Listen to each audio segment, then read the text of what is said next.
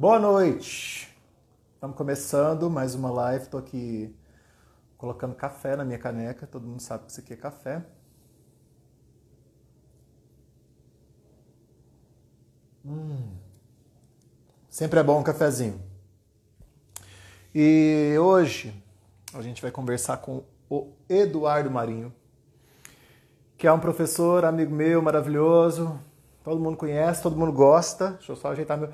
Fazer, tô fazendo igual aquele boneco lá do, do Marcelinho lendo contos. Quem não conhece, depois procura no YouTube. Você vai gostar bastante. é...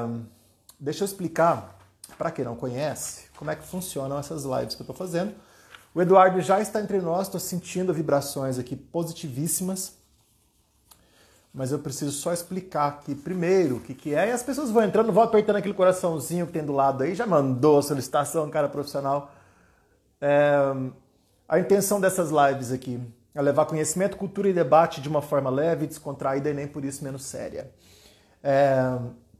Sempre o foco é no convidado, ou na pessoa convidada, ou na convidada, por que não? eu admito a minha extrema ignorância quanto aos assuntos abordados. Mas estamos aqui para aprender nada mais pernóstico, eis uma palavra que eu adoro, do que alguém que sabe tudo, ou que assim pensa. Eu não sei de nada. Acho bom não saber de nada. Cada vez que eu não sei de, cada vez que eu admito que eu não sei de nada, eu estou disposto a aprender alguma coisa nova. Vou aprender algo novo, imagina. Vou chegando, vai chegando, gente. Já passaram por aqui nesse Instagram ou nesse Instagram. Deixa eu acenar para as pessoas que estão aqui. É, obrigado, obrigado, obrigado, obrigado por terem vindo. Eduardo, paciência, um minutinho. Já passaram por aqui Caio Bruno Dias, poeta, escritor e professor. Oi, a Aninha falou. Rodrigo Soares Grabois, conhecido também como modelo, muso e filósofo, poeta e. Poeta, não sei se ele é, mas tudo bem.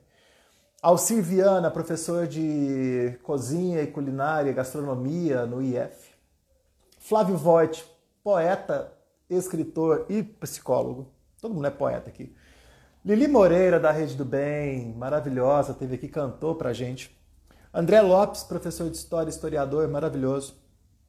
Cláudia Garcia, cantora, que foi um bate-papo maravilhoso com música também. Ana Carolina Eiras Coelho Soares, ou Soares Coelho. Maravilhosa também, professora do F, da UFG de História. Tainá Janaína, cantora, cantou pra gente aqui e falou a respeito do Yorubá, falou a respeito de candomblé, também foi muito bom papo, muito bom papo com ela. Ontem tivemos Elissa Matos, uma sumidade, uma deusa, por que não? Todo mundo gosta. Hoje nós temos Eduardo Marinho. Semana que vem, provavelmente, ou na outra, eu devo tirar uma folga, não sei, tô meio assim com essas lives. Mas nós vamos ter aqui Daniela Andrade. E ele hoje. Eu confirmei, estou pedindo favor, entre, não me deixe só. Meu Deus, cadê o homem? Aí. Aí, ó. Era só virar. Eu vi, eu, eu vi, que não tinha nada, pensei, nossa, eu falei tanto que o cara deixou a câmera ligada. Bem-vindo. Não, mas que isso. Muito obrigado, viu, Vinícius? Muito obrigado mesmo, Vini. É, você, tá você, sabe que eu sou seu fã há muito tempo, né? Muito, muito obrigado, tempo. Você é e assim, para mim, para mim foi uma dádiva mesmo. Na hora para chegar aqui, entrar aqui nessa live, eu sofri bastante, viu? Foi uma responsabilidade muito grande, porque eu fiz uma live com você, mas você era o convidado. Então é. eu só ficava aqui assim, ó, tal, mão no queixo. E a gente falou sobre viagens e tal. Ah, então, assim, a gente não. Hoje a, proposta também é bem light, assim. Eu acho que a gente vai se esbaldar do seu conhecimento, na verdade. E é isso, né? A ah, retribuição, assim, também. Do, do, eu não digo nem da, da, da live que você me convidou, não, mas eu digo da generosidade. A Elissa tá aqui, ó, que dupla, gente. Porque se tem uma ah, coisa que a gente comenta. da Elissa, cara.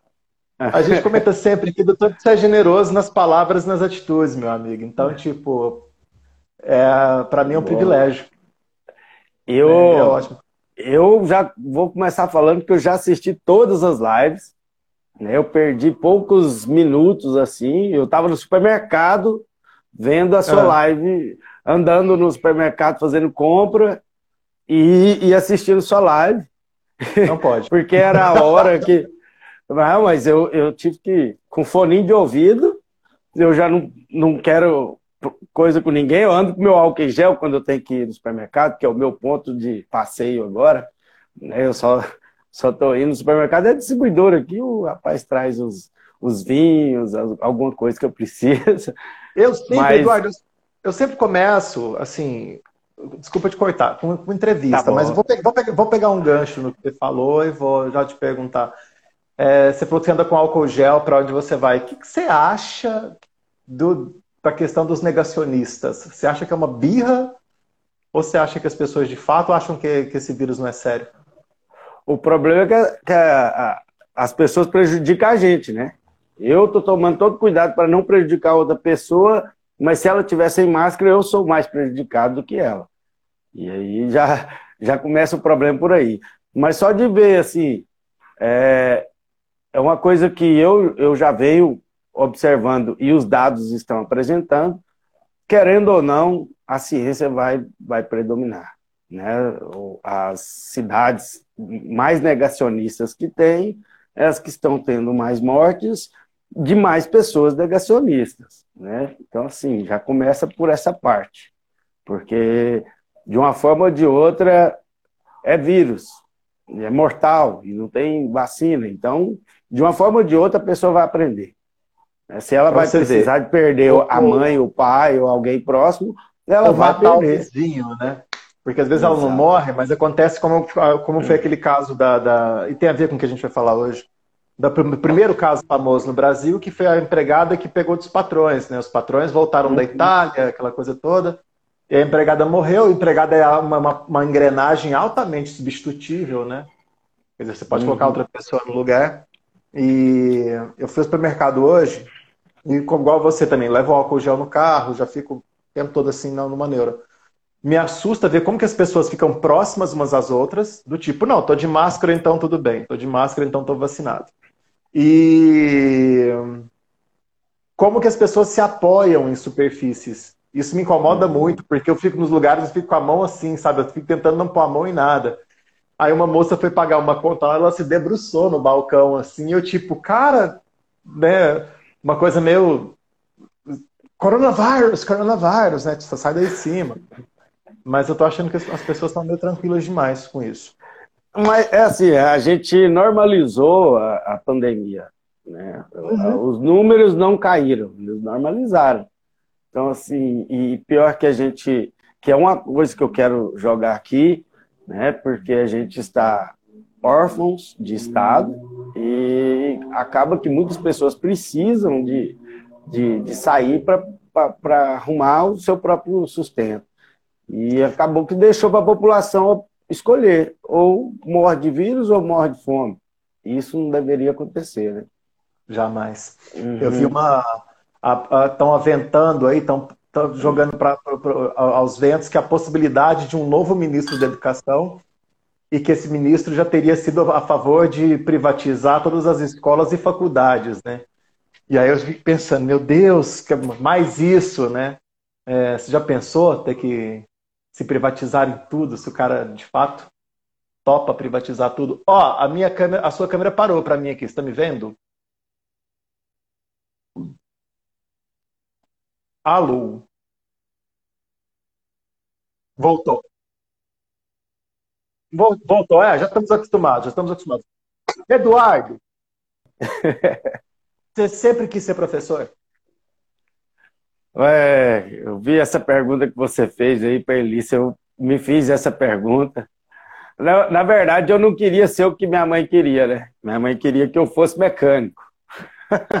Porque, assim, é, é, muitos anos depois eu vi que foi a escola que me rejeitou. Não fui eu que rejeitei a escola. Então eu não gostava de escola, não gostava daquele sistema né, truncado e as escolas bem ruins. Então eu, eu era o, o, o que fazia a festa na escola. Só programava é, é, festivais e tal.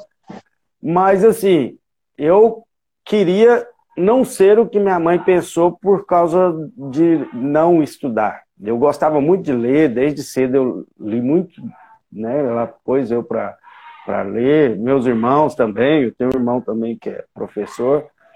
E ela sempre pôs, a série Vagalumes eu li todas, mas em casa. Chegava na escola, aquela, aquele sistema. E pegando esse gancho aí, que foi a primeira vez, primeiro momento que eu tive um contato com você, nós como colegas, quem apresenta a gente são os alunos, né? E a primeira vez que eu, que eu falei assim, cara, o Vini é um cara excepcional, você fugiu aquela, aquela regra né, de que a escola ela tem que ser libertadora, como muitos teóricos falam, Paulo Freire fala disso. Então eu pensava assim, como assim o cara não, não vai mostrar o verbo to be só não? E, e você vinha com a problematização assim tão foda que, que a gente tinha que entrar numa aula depois, os meninos estavam assim, ó. Ah, e você leva para a sala de aula. Ou, é, aquela coisa para tentar quebrar. A gente não vai conseguir quebrar né, o sistema, é, vai bater o sino e a gente tem que ir embora. A aula tá massa, aquele trem assim, os alunos estão amando, mas a gente tem que pegar os, os negocinhos e sair de sala. E aí eu comecei a te observar, falei, esse cara tá querendo fugir da normalidade. E era o que eu sempre pensei, eu falei, eu vou ter que entrar em sala de aula para mostrar que a escola não é esse demônio, né? Que ainda é, né? Mas eu, eu tenho que ser eu uma pecinha para modificar. Eu acho que você, você falou que na, na, infância você gostava de ler, gostava da leitura, mas não gostava da escola. Eu acho que a gente passou pela mesma fase, pela mesma época.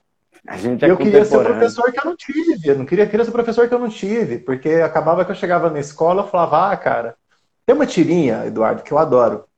É uma tirinha, não lembro o autor, não lembro o personagem, mas é um moleque e o pai dele, eles costumam fazer umas coisas meio bobas assim nas tirinhas. Mas tem uma tirinha deles que eu adoro. Eles estão indo, pra, o pai tá levando o filho para a escola a pé, na rua. Aí o moleque vê uma borboleta e fala: Nossa, borboleta, como é que ela voa? Aí o pai explica: fala, Nossa, as nuvens, por que, que a nuvem é branca e o céu é azul? O pai explica. Ah, por que, que o, o ônibus está nessa velocidade e parece que o chão é que está movendo e tal? O pai explica. Quando chega na escola, o pai dele fala: Tchau, meu filho, chegou a hora da sua aula. Aí o filho fala: Poxa, que pena, eu queria continuar aprendendo. Nossa, eu, eu vi essa li... tirinha. E quando eu vejo essa tirinha, eu fico tipo assim, gente. Eu não sei é se é a mesma que eu vi, ou se foi é, alguma coisa nesse parecido. sentido, eu vi. Mas é isso, sabe, que eu acho que, que falta, assim. Você. Hum. Comentei com a Elissa aqui esses dias também, de que é, é tão triste que a gente esteja trabalhando com, com ensino para preparar os alunos para fazer dois dias de prova. A gente prepara para que eles façam o Enem, né? Paralelamente, se a gente consegue colocar alguma coisa ali, é pra, pra, preparando para a vida, né? O que a gente uhum. quer, na base da marretada, é abrir a cabeça dessas pessoas para isso, para que elas estejam atentas a, a causas humanitárias, a realidades que são diferentes das delas, a mudança da própria realidade delas. Quando a gente trabalha na perifa, né? Quando a gente trabalha numa escola que é de periferia, a gente quer mudar essa realidade. E as pessoas, eu já levei muita bronca, já vivo levando bronca, já fui demitido, não, já me perdi por causa disso. Porque falam, olha, não, não, você não pode fazer os alunos questionarem, sabe? É aquela coisa do, do Pink Floyd, do The Wall mesmo. Você está colocando tijolo, meu filho. Continue colocando tijolo e seja você um tijolo também. Não questione, né? Não questione a ordem. Hum. E eu acho que a gente não consegue, né? A gente, na a gente medida tenta do possível, balancear, né?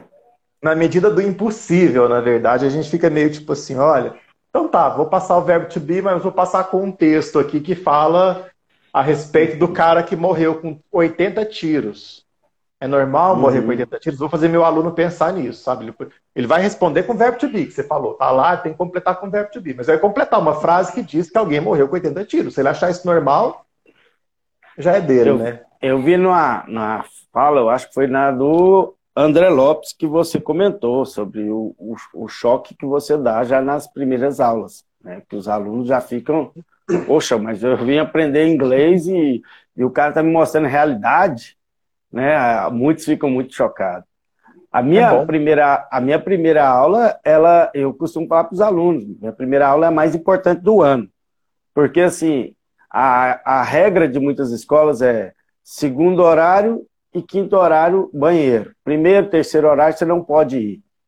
Cara, eu acho perverso demais eu ter que mandar, né? No que uma pessoa não consegue mandar nela mesma, que é, são necessidades. Às vezes, tem dois minutos de aula, a pessoa levanta a mão, fala, quer ir ao banheiro? Vai, cara. Mas aí eu já, já começo a jogar na cabeça. Não, não fode o, o negócio. Você vai para o banheiro para ficar no celular, você está ferrando a, a, minha conduta, né? De, de já estar tá quebrando, o, burlando a regra. E assim, a maioria leva muito na boa isso. Foi a primeira parte que eu, que eu comecei assim, a, a te olhar diferente. Falei, não conhecia quem era Vinícius Seixo de Brito, mas eu vi que aquele cara era diferente. Eu falei, pô, esse cara eu, eu vou começar eu a observar de perto.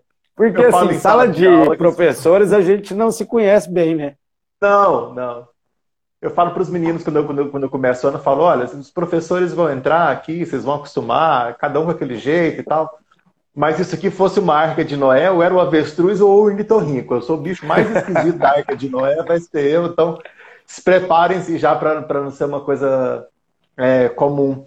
Isso do banheiro teve, teve uma. Você lembrou de uma história, aconteceu comigo numa escola que eu trabalhava, que tinha seis, sete turmas de segundo ano. E aí uma, eu cheguei, comecei na metade do ano com eles, e cheguei com essa proposta. Falei, olha, eu não consigo mandar na sua bexiga mas eu consigo tentar jogar limpo com vocês, ser honesto com vocês. Se vocês forem honestos comigo, eu vou ser com vocês. Vocês podem ir ao banheiro quando vocês quiserem. Vocês podem só não, não ir ao banheiro quando eu estiver explicando alguma coisa que é muito importante. No meio de uma leitura, por exemplo, que você vai, vai me atrapalhar, vou me desconcentrar. Mas se for durante um exercício, levanta e vai, como você vai na sua casa. Mas vá só se você tiver com vontade de ir. Se você estiver dando uma crise, quer passear e tal, me, me avisa que você fala assim, estou com crise de ansiedade, vou passear. Não vou ao banheiro é, é, honesto, é limpo, é jogar limpo com as pessoas, hum. sabe? Porque quando eu também tiver de saco cheio, eu vou falar para você que eu vou entrar na sala e falar, gente, eu tô de saco cheio hoje, eu tô meio assim, sabe? Porque tem essa ainda, que nós somos obrigados a entrar com um sorriso de orelha a orelha, né? Hum. Passei por umas situações bizarras já em sala de aula, por exemplo, há uns quatro anos eu, eu perdi um amigo é, vítima de suicídio, o cara se matou, e ele estava me mandando mensagem, acho que uns dois dias antes, já, assim, tendo umas crises, né, de depressão e tal. E eu tinha que entrar, ele me mandava mensagem no intervalo entre uma aula e outra. Eu tinha que entrar na sala de aula, tipo, aí, gente, vamos lá e tal. Eu pensando, gente, o cara tá lá, eu sabendo que o cara ia se matar, sabe?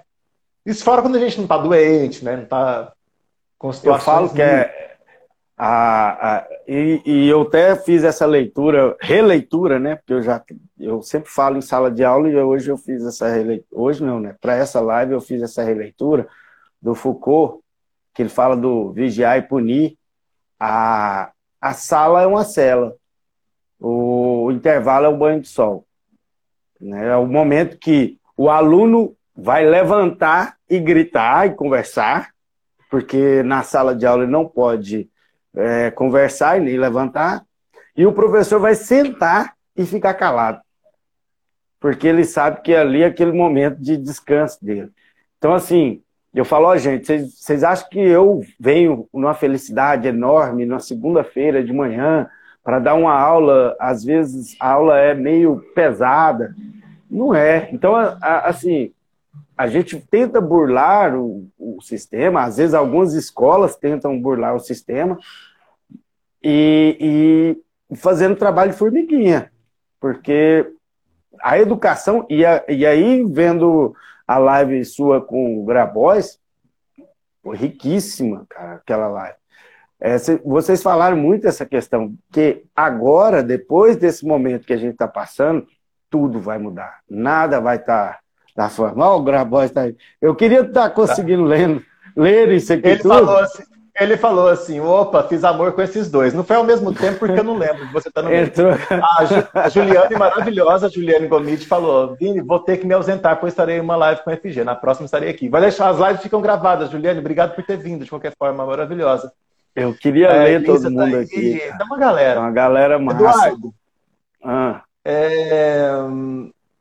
Peraí, deixa eu ver. Necessidade. Você lê, lê aí, porque eu não dou conta de ler. A Elisa falou assim: formular. exato, a necessidade é, pode até ser oxigenar no cérebro esticar as pernas, que o aluno precisa e a gente também, né? É, uhum. Tava falando com a Elisa aqui como que é interessante, como que as escolas sempre têm café, né, para deixar a gente elétrico, né? Eu e acabou vi essa parte. Café. Eu não tomava café na adolescência. Lá em casa eu nunca romantizando, né? romantizando é, essa questão, assim como várias outras assim, coisas. Assim como várias outras coisas, esse negócio de, de você vencer na vida por conta, por conta própria. Deus é ajuda parte, quem madruga. Cara, essa parte aí de que você é responsável pelo seu sucesso, isso é romantizar muita coisa. A gente teve agora essa, esse bloco aí do, dos entregadores. Cara, 72% do, do, dos entregadores são negros. Eu queria já abrindo a Começar, parte da, da, do que eu ia falar, que eu vou falar, né?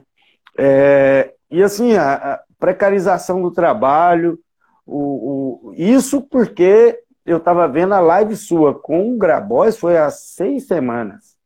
Vocês falaram muita coisa que aconteceu e está acontecendo hoje. Vocês não estavam prevendo aquilo.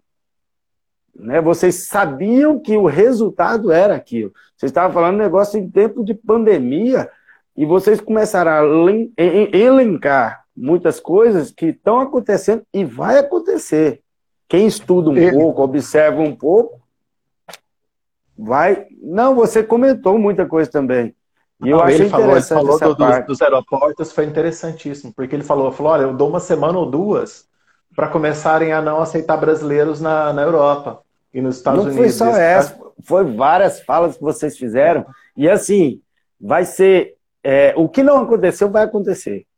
Se você fizer outra live com ele agora, ele vai te falar outra coisa que vai acontecer, e eu vou te falar outra coisa, e você sabe que vai acontecer outras coisas.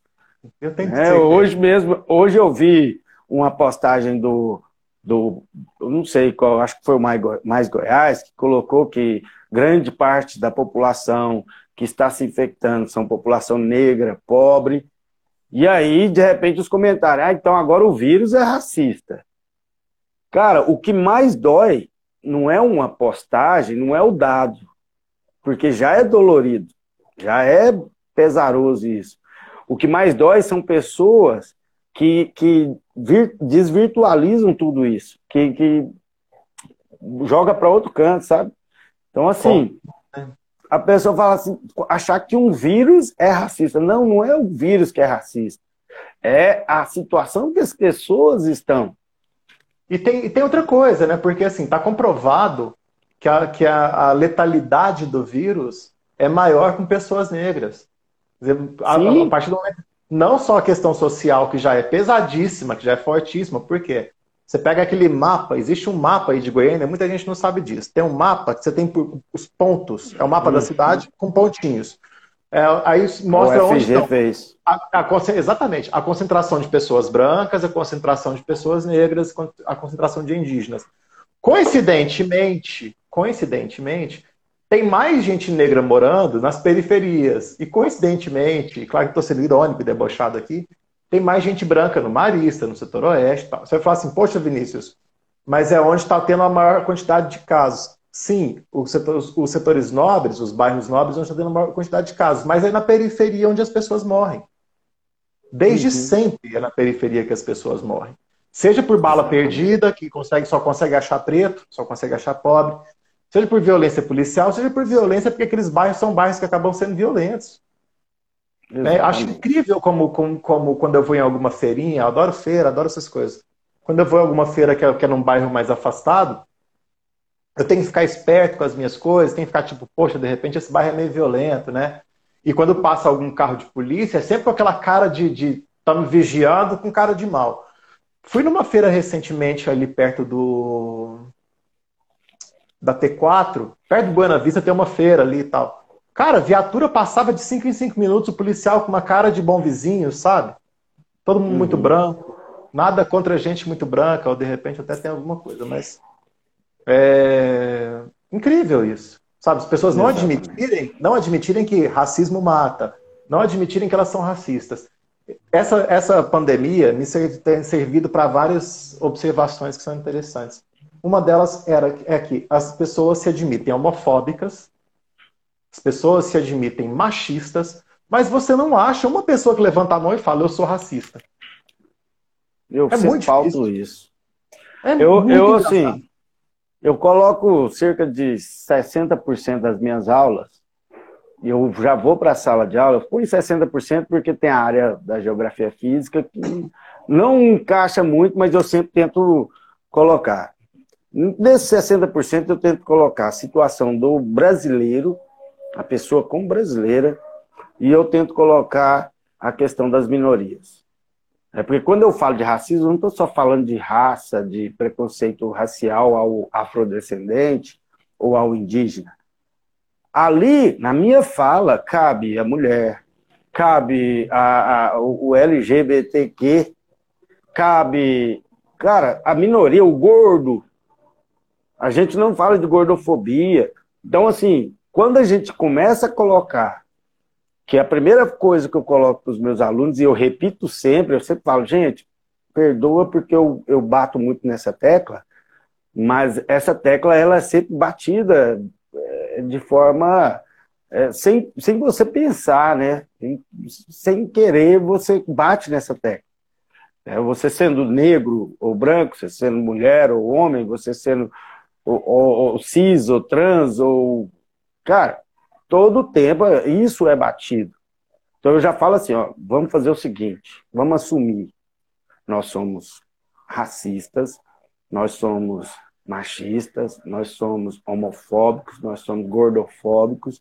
Agora, não se culpe, não carregue essa culpa porque você criou isso. Não, isso foi imposto, isso é social e estrutural. Então, a primeira coisa que você tem que fazer é o seguinte: assuma. Eu, homem, muitas vezes eu, eu falo, eu tenho que ser machista. Eu tenho que pensar que eu sou machista para eu entender a minha desconstrução. Então eu falo isso para os meus alunos, que eu não sou um alecrim dourado quando eu, eu estou combatendo o machismo. Eu sou machista. Às vezes eu estou numa roda de amigos, onde não tem nenhuma mulher no lugar da fala, e eu começo a rir de alguma piada que eles contam. Aí eu, a, a, meu papel é o quê? Parar, peraí. Isso aí, se tivesse uma mulher aqui, afetaria? É, ou vamos supor, a, a, a ideia do, da homofobia, Cara, a homofobia do futebol, que eu gosto bastante, né? Entre os machões, cara, rola demais da conta. Então não adianta eu, eu, eu ficar achando, não, eu não sou homofóbico eu tenho um amigo gay, eu não é porque sou machista. As pessoas, acham, tenho...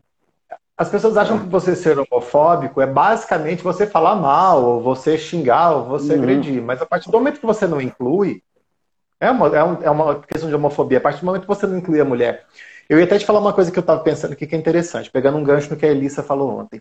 É, se a gente para para pensar quantas vezes que coordenador ou coordenadora pede para a gente indicação de professor ou de professora, e a gente indica geralmente homens. Geralmente. A Elissa comentou, a, a, a é Elissa foi cirúrgica ontem. Você sabe algum a coordenadora ou coordenador geral, pergunta, você conhece alguém que pode dar aula de tal matéria? Aí você fala, oh, tem um amigo que, porque é tudo na base da indicação, a gente sabe disso. Eu tenho um amigo que são raros os casos, porque quando você vai ver a quantidade de professoras numa escola, a coisa é uma coisa de doido. Eu fico pensando assim, eu falo para os meus alunos. Eu costumo ser o professor de pele mais escura que eles têm. Eu já acho que é engraçado isso, que eu fico pensando, nossa, não... cadê professores homens, negros? Eu não consigo me lembrar, Eduardo, de ter trabalhado do aula há 22 anos. Eu não consigo me lembrar de uma professora negra que tivesse trabalhado comigo. Posso quando, estar quando é fazer, assim, posso, bem exceção. É, posso estar fazendo uma injustiça aqui, de não estar lembrando, mas eu me lembro de uma professora negra que eu tive no, no ensino médio. Uhum. E que mesmo assim, para mim, eu lembro que foi um choque, foi uma professora. Assim como eu tive uma dentista negra, nunca tive um médico negro, vou em médico direto, mas não consigo me lembrar de ter trabalhado com uma professora negra. Sabe? Uhum. Lembro muito disso, de quando eu trabalhava com ensino fundamental, tinha muitas amigas professoras. Em especial porque eram escolas que na sala dos professores a gente dividia, fica aquela coisa comunitária. Mas quando eu penso em ensino médio, que paga melhor, aí fica muito claro essa questão do machismo, da homofobia. Dependendo da escola, professor gay não entra de jeito nenhum. Sabe? Se for um cara gay com trejeitos, não entra de jeito nenhum. E o pior é o seguinte, é que quando entra, tem que entrar calado. Ou calada. Tem. Né? É. Porque assim, ah, eu sou a única mulher professora, então eu tenho que me silenciar aqui porque é, a maioria são homens. Na sala dos professores, cara, eu fico, eu me desconstruindo, todos os dias, porque hoje, hoje mesmo eu cometi algum ato de, de racismo, machismo, homofobia, amanhã eu vou cometer outro, mas eu estou desconstruindo, sabe? A forma que a gente vai tentando não pisar na bola tanto.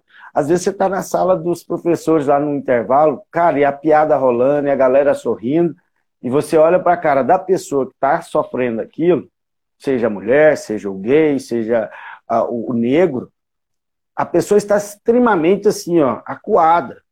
Ela nem pode soltar um grito ali, porque ali ela, ela vai ser a louca, a pessoa vai ser a, a, a, a surtada, então ela vai ter que receber isso.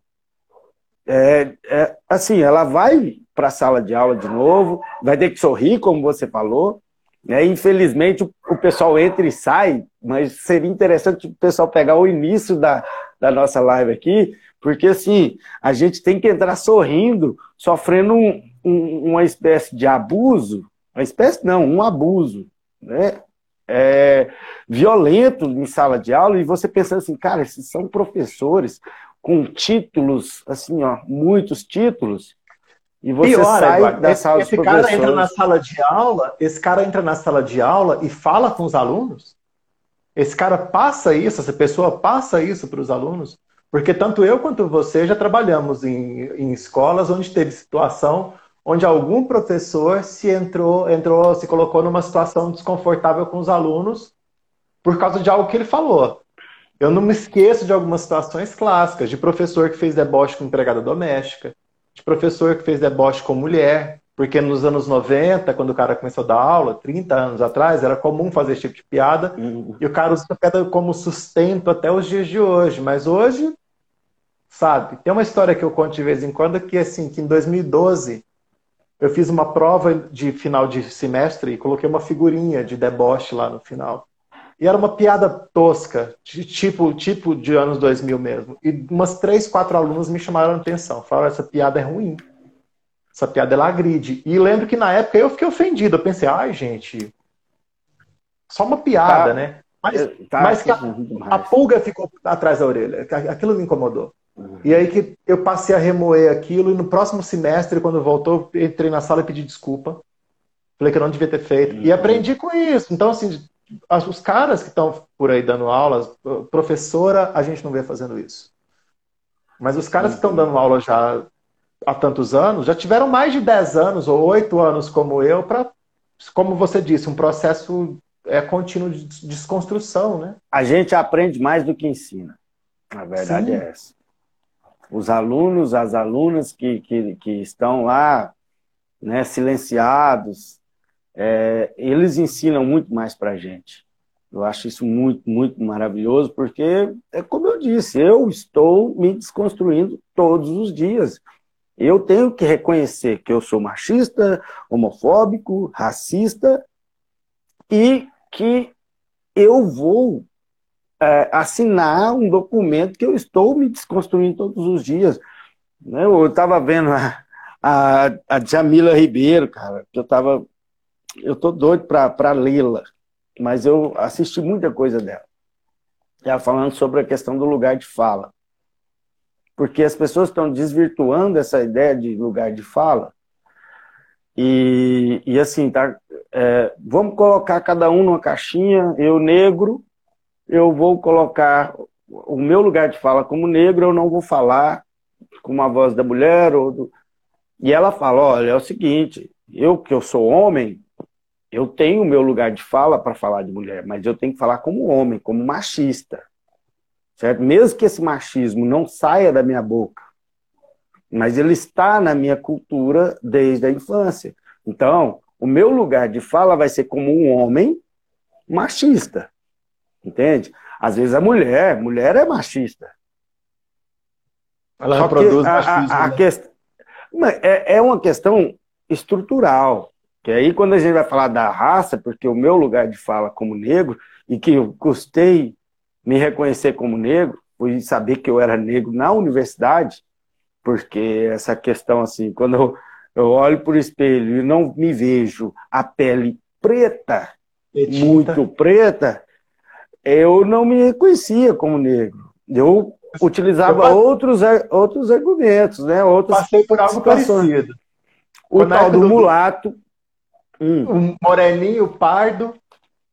Na época do, do, do, Orkut, tinha um bonequinho que a gente fazia, chamava Buddy Poke. Não sei se você lembra do Orkut, você fazia um bonequinho seu, eu fiz uhum. meu tocando guitarra lá. E aí, quando eu fiz, a minha irmã falou assim: a pele tá muito branca. E eu tinha pensado, não, mas sou eu. Ela falou, mas sua pele não é dessa cor. E aí eu ficava assim, porque ninguém fala que eu, ninguém falava que eu era branco. Ninguém jamais me chamou de branco, porque ninguém é louco, mas também ninguém, ninguém nunca me chamou de negro ou de preto. Ninguém nunca me colocou no grupo dos negros, sabe? Até porque é uma coisa que a Elissa falou aqui, ó. Trabalhei com uma professora negra em São Paulo. Um dia perguntei sobre professoras negras e os alunos disseram que não havia nenhum. Só havia na secretaria. Eles embranqueceram a professora para aceitá-la. O... Eu passava por algo parecido. Elissa tipo, foi. Cara, a Elissa é massa demais. Ela fala. É porque eu não estou conseguindo. É, ler, tipo assim, falava assim: ah, não, é porque ela é morena. A Thaís falou, a Anitta tá aqui já fez um elogio e falou que é uma questão estrutural vinda do patriarcado. Nosso papel é desconstruir essas mulheres e esses homens, concordo. Colorismo, a Mariana falou. Mulher é reprodutora de machismo, então não tem mulher machista, né? Ela não se beneficia dele. Grande Marinho, o Leandro Seles falou, meu mestre me mostrou a hum. geografia.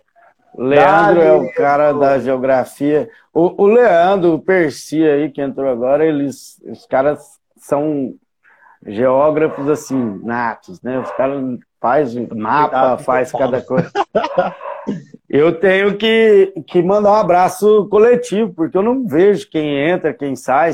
Eu tô vendo um, o pessoal entrando, mas eu tô com tanta coisa na cabeça assim. Não, a gente não combinou, né? A gente não combinou. Aí, se você tivesse combinado, ó, vou te perguntar isso, isso, isso, isso. Eu... Não, eu, eu quero combino. é. Quero... Quando mandam umas é. perguntas, eu faço as perguntas que mandaram. Até tem é umas ótimo. aqui, preciso achar meu caderno. Tá aqui. Eu até tenho umas perguntas aqui, mas tipo. Eu acho isso massa eu tô deixando fluir. E a, Aninha, a Aninha fez uma, uma, uma, um posicionamento importante. Aí, professora cadeirante. A Aninha é cadeirante e ela sabe as limitações que a gente não sabe. Né? E muitas vezes as escolas que a gente está não tem nem a, a questão da mobilidade. Ah, oh, desculpa, ela é cadeirante, a Aninha? É, sim. Ela maravilhosa essa menina, cara. Não, eu conheci pela internet porque ela é aluna de um monte de professores.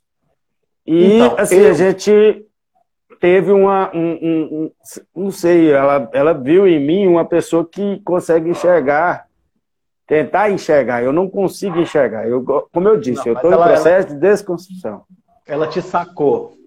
Eu tenho, hum. sempre fico contando quanto, quantos excluídos estão fora da minha sala. Então, por exemplo, eu tive um privilégio de somente três anos atrás ter a primeira vez um aluno trans em sala de aula. Mas eu sempre queria ter um aluno trans porque as pessoas falavam assim, ah, porque essas travestis ficam fazendo, se prostituindo. Eu falava, ah, vocês não deixam ela estar na escola. Se elas vêm para a escola, vocês debocham até ela sair da escola, ela vai ter que se prostituir, ela não vai crescer. Eu vi isso na universidade. Então, e eu fico assim, a maioria, a maioria das escolas que a gente trabalha não, não tem acesso para cadeirante. Não tem, a maioria, Eduardo, não tem. Você vai falar assim uhum. que tem. Uhum. Ou não tem rampa, já de cara, não tem rampa. Não tem elevador, porque não, não dá para ter um elevador.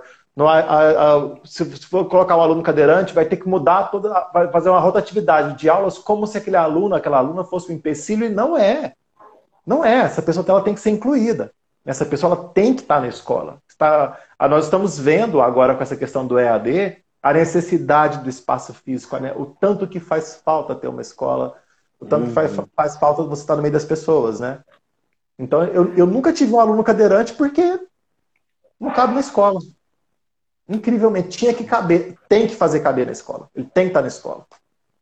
É, eu, eu, eu pensando nessa questão hoje, por exemplo, olha que, que é a questão de você estar com a mente aberta para se desconstruir. Você tem que estar primeiro com a mente aberta para saber do que você é. Né? Se a gente não é cadeirante, a gente tem que estar com a mente aberta para olhar o olhar do cadeirante.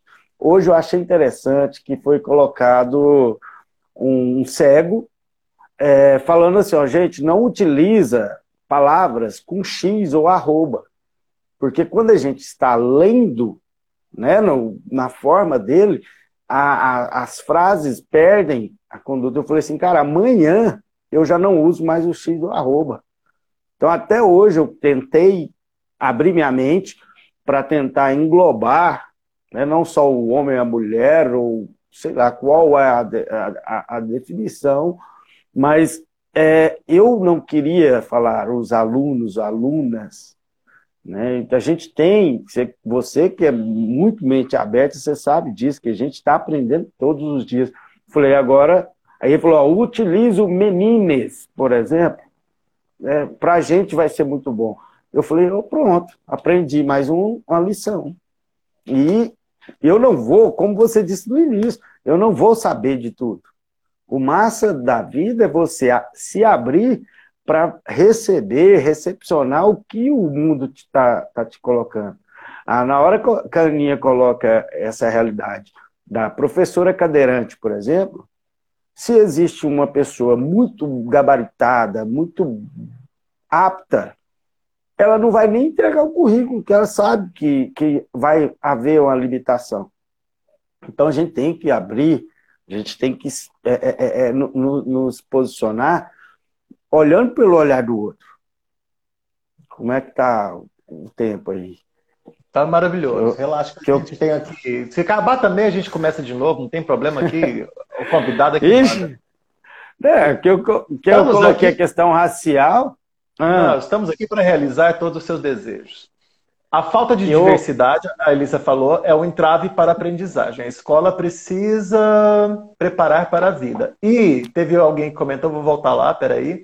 Professor Lobão, que maravilha, está aqui. Lobão, teve era. escola que trabalhei que um aluno teve que usar cadeira de rodas por meses. E a turma toda dele teve que mudar para o térreo porque não tinha rampa. Eu também estava. O semestre agora, passado. E não era nem porque era cadeirante, porque quebrou a perna. E aí, para não subir os lances de escada, e eu sempre fico assim, como é que, como é que pode? Como é que esse prédio não foi projetado, sabe? São escolas que uhum. têm uma uhum. estrutura bacana, né? E isso, porque, assim, eu tive uma, uma coisa interessante, né? curiosidade na minha vida. Quando eu era criança, eu estudei, fiz o meu jardim, o pré, numa escola para deficientes físicos, que tinha, que tinha em Goiânia, que chamava Lar Feliz. Era uma escola que era para deficientes físicos, mas como sobrava vagas, eles sorteavam essas vagas para quem não, não, não, não era um portador de deficiência, não era uma pessoa com deficiência. Então, assim, a grosso modo, e pode ser friamente que eu estou falando, mas não é, você tinha pessoa sem perna, pessoa sem braço, sabe? Pessoa sem mão. E era muito legal, porque você chegava, então, assim, desde pequeno eu já era acostumado com isso. Para mim era a coisa mais comum. Eu lembro que tinha uma menina na minha sala, quando eu fazia Sim. Jardim 2, que ela não tinha as duas pernas. Então, assim, conviver com, com, com o que era diferente, conviver com as pessoas portadoras de necessidades especiais, as pessoas Sentir, né? Tentar é, muito... observar o sentido da pessoa. É, eu pergunto para os meus alunos direto, falo, quem, com quem vocês convivem que é cadeirante? Por que, que vocês não têm nenhum amigo que é cadeirante? Porque vocês não sabem a realidade, vocês não têm nenhum parente. Vocês nunca foram atrás saber como é, que as, como é que é a vida dessas pessoas, porque a gente atravessa uma rua tranquilamente. A gente, uhum. ah, a, calça, a calçada está com defeito, né? E aí eu vejo agora, hum. quando teve o, a, o prefeito colocou como lei que as calçadas tivessem aquela, aquela ranhura para quem é cego, né? Defici, pessoa com deficiência visual. As pessoas reclamando. Eu falei, não, gente, tem que colocar, peraí. Ah, não, mas não passa ninguém cego aqui pela rua. Não passa porque não tem. Se tiver, passa a ter. Se um dia passar um, já serviu, né? É o que eu disse da questão, a pessoa que, que é, está gabaritada para ser professora, ela nem vai levar o currículo, aí fica parecendo que ela não, que não existe. Né? O espaço da inexistência. Que é essa parte que eu, que eu, que eu propus para você. Na hora que você falou assim, você quer falar de, de quê? Olha, eu falei sobre a questão da, da do, do sistema global atual, mas na hora que você elegeu um dos que eu tinha optado, eu, eu fiquei muito feliz porque eu falo muito pouco. A internet, por exemplo, é um lugar que eu, eu tenho muita timidez ainda, né, de estar tá falando aqui assim. o pessoal está assistindo do lado de lá. Da aula é horrível, né? Porque a minha aula eu tenho, eu, eu, é olho no olho, sabe? Então, assim, eu tento observar a, a, a, situação de cada um, é muito mais do que só aula de geografia. Né? E assim, quando, eu, quando a gente está aqui nesse né, né, olhando para um, um, celular e dando aula, a gente não sabe se o aluno está assistindo ou não, é terrível. E se ficar gravado, por exemplo, eu nunca quis fazer um canal de YouTube dando aula. Eu até fiz uns há três anos atrás, que a gente comentou. Eu queria falar de viagens. O pessoal perguntava muito. Ah, como é que é tal lugar? Como é que é tal lugar? E é, é, é caro, né? A gente até comentou isso, é caro. Então eu primeiro estou tendo que me acostumar e me aparecer. O segundo, a segunda parte que eu, que eu quero pontuar nesse, nesse sentido seria é, é, entrar para a sala de aula dessa outra, com essa outra realidade, né? Sentir no lugar do outro que não sou eu, eu não sou mulher, né? então eu, eu não, não, nunca vou pensar como mulher. O André tinha comentado que, ele, que uma aluna fez um projeto né, para falar sobre o, o, feminismo, falar sobre as mulheres, ele achou maravilhoso. Eu, alguns anos atrás, eu, eu e o Crete, a gente montou uma aula riquíssima, cara, que aula fantástica. Chamava a, a História da Mulher e a Mulher na História. Quando eu comecei a montar, porque assim, o Crete é de, de história, eu sou de geografia. Então ele ia contar o processo histórico da mulher, né, todos os momentos da história, e eu ia mo mostrar a mulher em várias partes do mundo. Cara, aula fantástica. Mas quando eu estava montando, eu parei para pensar assim, cara, dois homens montando uma aula sobre mulher. Porque saiu uns dados lá é, sobre a violência doméstica, se a pessoa. Não sei se você lembra dessa enquete que fez, depois falou até que houve erro, né? É, a questão assim. Lembro. E eu, eu eu, eu fui dar essa aula completamente assim triste. Foi uma aula para mim, né? Porque eu fui saber da mulher na Índia, mulher na África, mulher no Brasil, a mulher no Brasil passado. Só que eu fiquei constrangido de estar no meio de tantas mulheres dando aula sobre ser mulher ou alguma coisa. E aí, a partir desse momento, eu falei: olha, toda vez que eu for entrar em demografia, eu vou pedir às alunas para dar aula sobre a questão da população feminina. E assim, não vou falar para minha surpresa, porque eu imaginei que isso ia acontecer, né? Grande parte das minhas alunas são muito conscientes. Fala, gente, ó, não é obrigatório, vocês não vão ganhar nota, mas eu vou ter que entrar numa parte da aula que fala sobre mulheres. Alguém se disponibiliza Óbvio que a menina de 14, 15, 16 anos, ela não tem tanto gabarito quanto eu tenho, quantas leituras quanto eu tenho. Mas eu poderia direcionar. Cara, foi tão perfeito que há cinco anos eu não dou mais essa aula. E, por incrível que pareça, as meninas, com raríssimas exceções, elas não aceitam. Elas vão e dão aula e outra. Eu aprendi demais. O dia que a aluna falou assim, ó, você está na rua, você vê alguém se aproximando. Você tem medo de ter seu celular roubado. E eu parei para pensar falei, porra, cara, eu nunca pensei, do ponto de vista da mulher, que o celular é a coisa mais, assim, inútil para ela naquele momento. E aí a gente começa a se desconstruir nesse, nesse ponto. Eu, como professor, aprendendo é a coisa mais fantástica que tem. Você sabe que essa do, do exemplo aí que você deu, é a primeira vez que eu tive esse grande choque também. Foi quando a gente falava de viagem em sala de aula, eu falava, ah, não, porque eu fico em hostel, eu fico num quarto com 10 pessoas tal. Vocês também podem, vocês também podem ir, é barato, vocês não vão gastar tanto quanto parece, né? Parece que a gente vai gastar muito. Aí uma menina falou, professor, mas é porque você é homem. Eu falei, não, mas você pode ir também. Ela falou, é um professor, eu não, vou, eu não vou ficar num quarto com 10 caras. Falei, tá. Eu não tinha parado para pensar que eu só procurava o quarto e falava, não, eu vou, e vou, sempre, nós sempre vamos, né? A gente sempre vai, né? Uhum, Fala, uhum. vou, se tiver que, tiver que dormir numa barraca com, no meio da estrada, a gente dorme, né? A gente dá um jeito, né? E aí ela falou, não, professor, eu, não, eu sou mulher, eu não, para mim é difícil fazer igual você faz, vou viajar, e aí eu chegar lá e falar, não, se tiver que passar a noite na rua de um dia para o outro uma vez, ou tiver que dormir no a aeroporto... sai, bebe... É, a não, sai, eu, bebe, dorme... É, se eu tiver que dormir no aeroporto de uma noite para outra, tudo bem, vou estar sozinho, né? Eu vou já quantas vezes que eu não peguei a mochilinha, coloquei aqui embaixo e dormi lá e tal, né? E aí, o meu medo era esse, de roubar minha carteira, roubar meu celular, eu colocava minha carteira e meu celular aqui. O medo de uma mulher dar ela acordar com um cara passando a mão, de um o que quer que seja, alguma essas maluquices que acontecem, infelizmente, né? Que não deviam acontecer, né? Que só a mulher sabe o que é mesmo. Colocando aqui pro, pro ponto, né, que eu queria ser, que eu quero, que eu que eu coloquei como ponto central, é a questão do negro. Ah, ser negro é uma coisa interessante. Eu estava fazendo uma leitura que a questão da raça, a gente tem que primeiro parar, contextualizar, primeiro entender a etimologia, por que criou a raça, né? por que, que, que, que se fala de raça hoje, sabendo que a ciência já mostrou que existe a raça humana, né? que é o discurso de muitos. Ah, é, é, é, raça, não existe racismo porque só existe uma raça, a raça humana. Hoje a ciência admite isso. Só que a gente ainda herda o, o racismo de quando a própria ciência criou isso. Achei interessante, eu acho que foi, é, foi o Silvio Almeida, que, que ele está bem famoso agora por conta dessa questão nos Estados Unidos, né, aí veio para o Brasil e parece que é algo novo falar sobre a questão racial.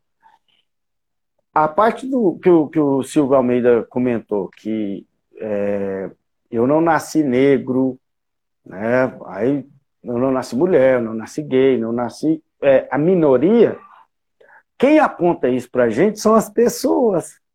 Né? Você chega na sala de aula, a pessoa mostra que você é alguma coisa. Entende?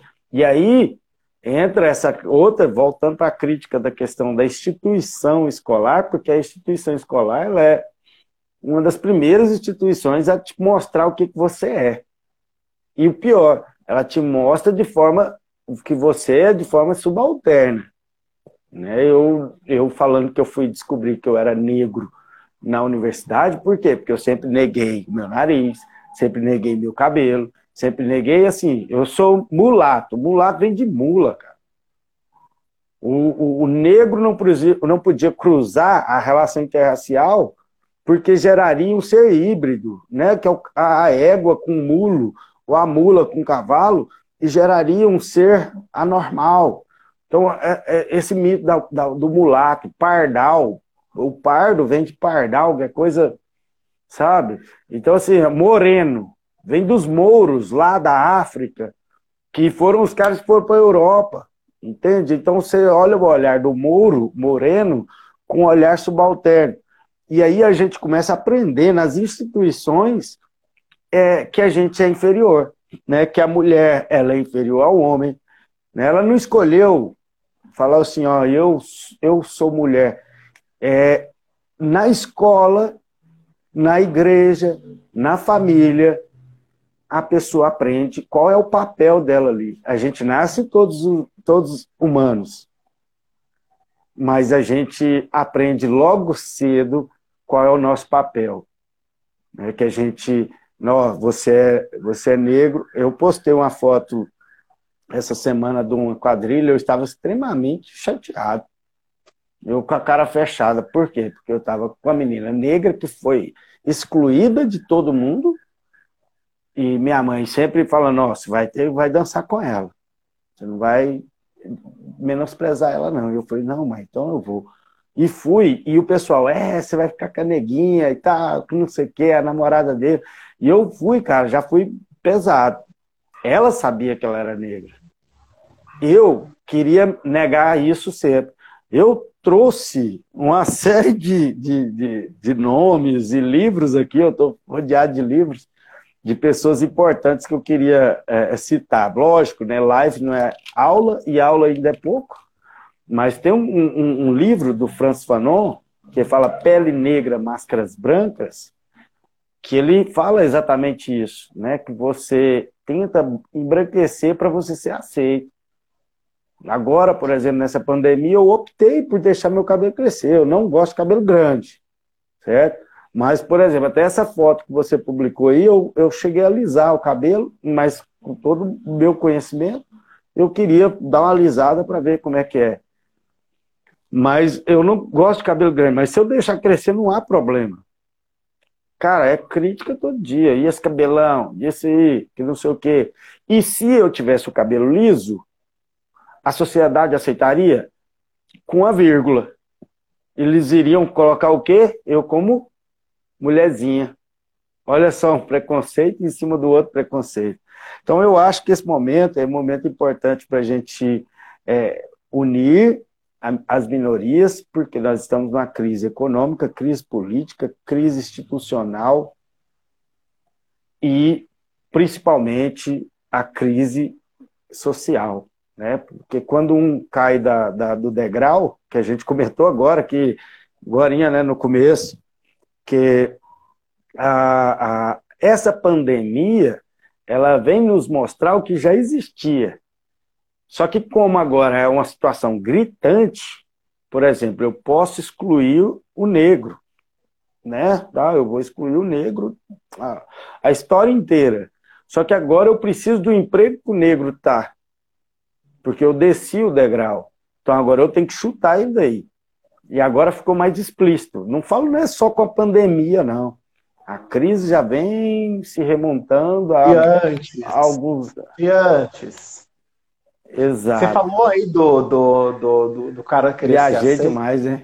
Não, maravilhoso. Eu tava aqui assim, ó, babando. Você falou do, do embranquecimento, do, do cara querer ser aceito. Alguém falou de embranquecimento aí. Daqui a pouco eu vou ler o que a Duda falou. Mas você falou de uma. Eu lembrei de uma história que é, que é famosa. Uma vez perguntaram, não sei para quem, por que, que os caras são jogadores de futebol que são negros? Falaram, ah, são, os jogadores negros são racistas, eles só se casam com mulheres brancas e louras. E aí um cara falou, falou, mas é porque se eles casarem com outras negras, eles vão continuar sendo negros. A partir do momento que Exatamente. ele passa a ser jogador de futebol e ganha um milhão, e fala, agora eu vou casar com uma branca e loura, porque agora eu faço parte. Agora eu vou ser aceito pelos brancos. É a né? máscara branca que eu coloquei agora. Exato. E assim, é, é inter... Vamos, vamos jogar pro falar, povo aí, quanto tempo? Uma Ixi, vez uns... dois minutos? Falta, mas aí minutos. Tem... a gente começa de novo, não tem problema. Quem tá aí vai, vai Maravilha. Uma vez uns camaradas meus estavam indo para uma ca... para minha casa e eu falei que minha avó estava lá na porta esperando e disse que ela era morena e um que estava vendo é... e um falou que estava vendo uma senhora negra. Depois disso, fiquei me questionando muito é engraçado isso, né? Porque é aquilo que você estava falando, né? Que a gente não se. Por uma questão de. Eu falo muito para os meninos, que é para os alunos que é, depende de onde você está.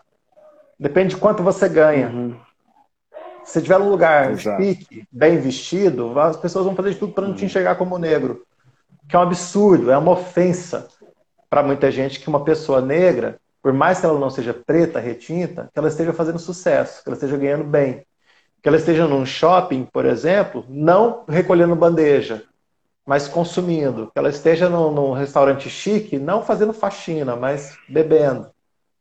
Então muita gente Cara, fica ofendida com isso, né? Essa, essa parte é interessante porque, assim, parece que, que a, a pessoa, ela se, se conscientizando do que ela é, ela tem que ser só aquilo. Né? Primeiro, se eu, se eu for negro, eu tenho que falar só sobre questão racial. Se for mulher, só sobre o feminismo. Se for gay, é só sobre a questão do, do movimento. E aí, de repente, a pessoa não para para pensar se essa pessoa, independente de ser mulher ou, ou a minoria que for, né, como eu falei da questão do, da gordofobia, né, que, que também vai se associar a esses preconceitos que, que já existem, ela, ela já é rotulada. Se você vê um negro com, com, com terno e gravata, qual é a primeira ideia que você vem? É pastor ou alguma coisa parecida, entende? É, é, é muito difícil a gente poder assimilar a, o rótulo.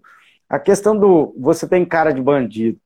Cara, eu já ouvi isso demais, a gente vê várias histórias. Né? Nossa, você está com a cara de bandido. Por que, que você está com a cara de bandido? Porque você está. Ou você é, é, é, está deixando algo negro de você, né, a, aparecendo, ou você está é, é, assimilando algo do negro, ou é religião, Né? O, a, a, pessoa que é do candomblé, por exemplo, se ela estiver ali, já está com cara de bandido.